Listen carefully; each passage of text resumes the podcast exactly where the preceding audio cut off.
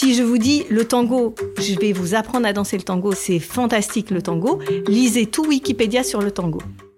Maintenant, est-ce que vous allez mieux comprendre si je vous prends dans les bras? Il y a un orchestre en live et je suis experte pour enseigner le tango et on danse. Vous allez mieux comprendre dans quel sens? Si vous lisez Wikipédia ou si vous êtes en mouvement en entendant la musique. Alors, il ne va pas être question de tango ici, mais de blockchain, de bitcoin, ces nouvelles technologies que le grand public ne comprend pas forcément.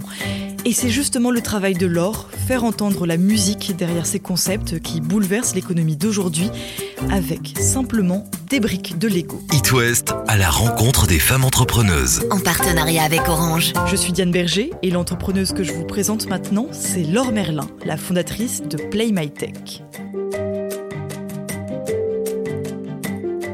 PlayMyTech, c'est une entreprise qui s'est montée fin février 2020 pour présenter des ateliers en entreprise, des ateliers qui se font en personne puisque j'utilise des Lego par exemple. Je transforme en jeu des technologies qui paraissent très complexes pour qu'elles soient justement rendues accessibles à divers métiers. Et quand elles sont représentées, elles sont modélisées par des briques de Lego, c'est trois fois plus facile à comprendre qu'en lisant des articles ou en écoutant des conférences. Je m'adresse pas seulement justement aux profils techniques, mais je veux faire jouer ensemble des profils techniques et d'autres métiers, marketing, des gens à la communication, tout ce que vous pouvez avoir comme type de fonction. Quand vous vendez une prestation à une entreprise, qu'est-ce que l'entreprise recherche?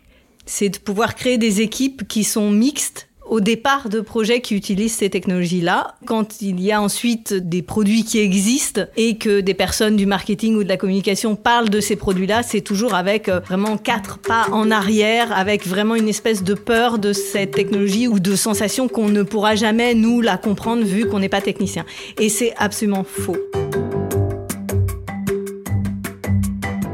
Un parcours euh, dit atypique. Alors certains euh, recruteurs euh, trouvent que tout le monde dit qu'on est atypique. Bon bah je sais pas, je vais dire trop bizarre à la place de atypique.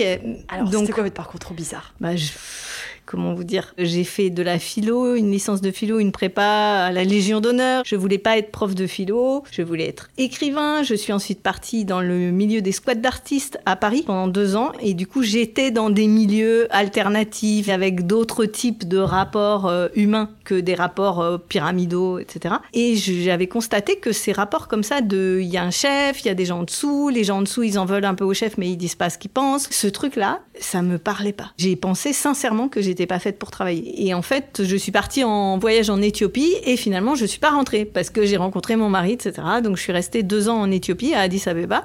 J'avais toujours pas plus l'intention de travailler, donc voilà, j'étais mariée. Vous partie faire quoi en Éthiopie juste? Écrire mon autobiographie. Alors, j'avais que 29 ans, ça fait un peu, mais du coup, on est arrivé en France, on a fait des enfants euh, et du coup, quand j'ai décidé de retravailler à 39 ans, j'ai essayé de monter start-up après start-up. C'est mon troisième projet. Et j'arrivais pas à passer la case, euh, trouver du financement, euh, trouver suffisamment son client. J'ai fait un passage rapide dans une autre start-up blockchain début 2018 et je me suis rendu compte qu'il m'avait fallu plusieurs mois pour vraiment bien comprendre la technologie, comment fonctionnait la technologie blockchain, alors que je travaillais avec des spécialistes de la technologie blockchain au quotidien. Et quand j'ai eu compris, je me suis rendu compte que c'était pas très difficile. C'est juste que c'est très mal expliqué par le langage. On reboucle la boucle sur pourquoi j'ai imaginé de le faire en Lego. Et c'est pour ça que j'ai créé ça euh, pour rendre service en fait à l'inauguration de Novapulse. C'est un incubateur euh, du fonds d'investissement de la Caisse d'épargne. Du coup, c'est pour cet événement que euh, j'ai créé cet atelier, alors que j'étais sur encore un autre projet de start-up dans l'économie de la connaissance. Et du coup, après avoir créé ça, on m'a retrouvé une branche de la Caisse d'épargne, une école de management, une autre. Enfin voilà, j'ai été retrouvée alors que j'avais même pas une page web qui présentait ça. Au moment où vous avez fait l'atelier, est-ce que vous êtes dit?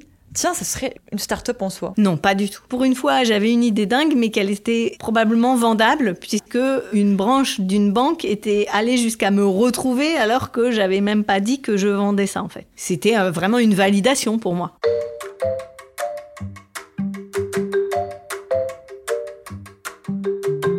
Plus sur les questions qui traitent de euh, être une femme dans le monde de l'entrepreneuriat, qui est aussi un des gros morceaux. Est-ce que déjà Enfin, je vois que vous avez déjà eu une respiration dès que j'ai dit femmes dans le monde de l'entrepreneuriat. Allez-y. Alors, femmes dans le monde de la blockchain, c'est encore beaucoup moins de femmes. Je suis pas très forte en mémorisation des statistiques, mais il me semble qu'il devrait y avoir environ 30% de femmes dans le web, dans le numérique, mais il y a moins de 10% de femmes dans la blockchain. Il y a des choses très compliquées. J'ai une légère impression qu'on est moins prise au sérieux, qu'on commence à être réellement prise au sérieux que quand on a un homme associé. Il y a d'autres choses qui sont très simples. Par exemple, pour se faire inviter à des conférences à 800 euros la place, il suffit d'écrire et de dire je suis une femme dans le milieu. Si vous voulez, vous pouvez m'offrir un billet et ça marche. voilà.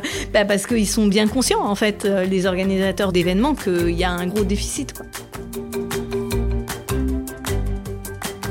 Si vous deviez vous décrire en un seul mot? Bizarre. Et si l'initiative bizarre de l'or vous intrigue, rendez-vous sur son site playmytech.co. À la rencontre des femmes entrepreneuses, une série de podcasts originaux Paris Ouest en partenariat avec Orange.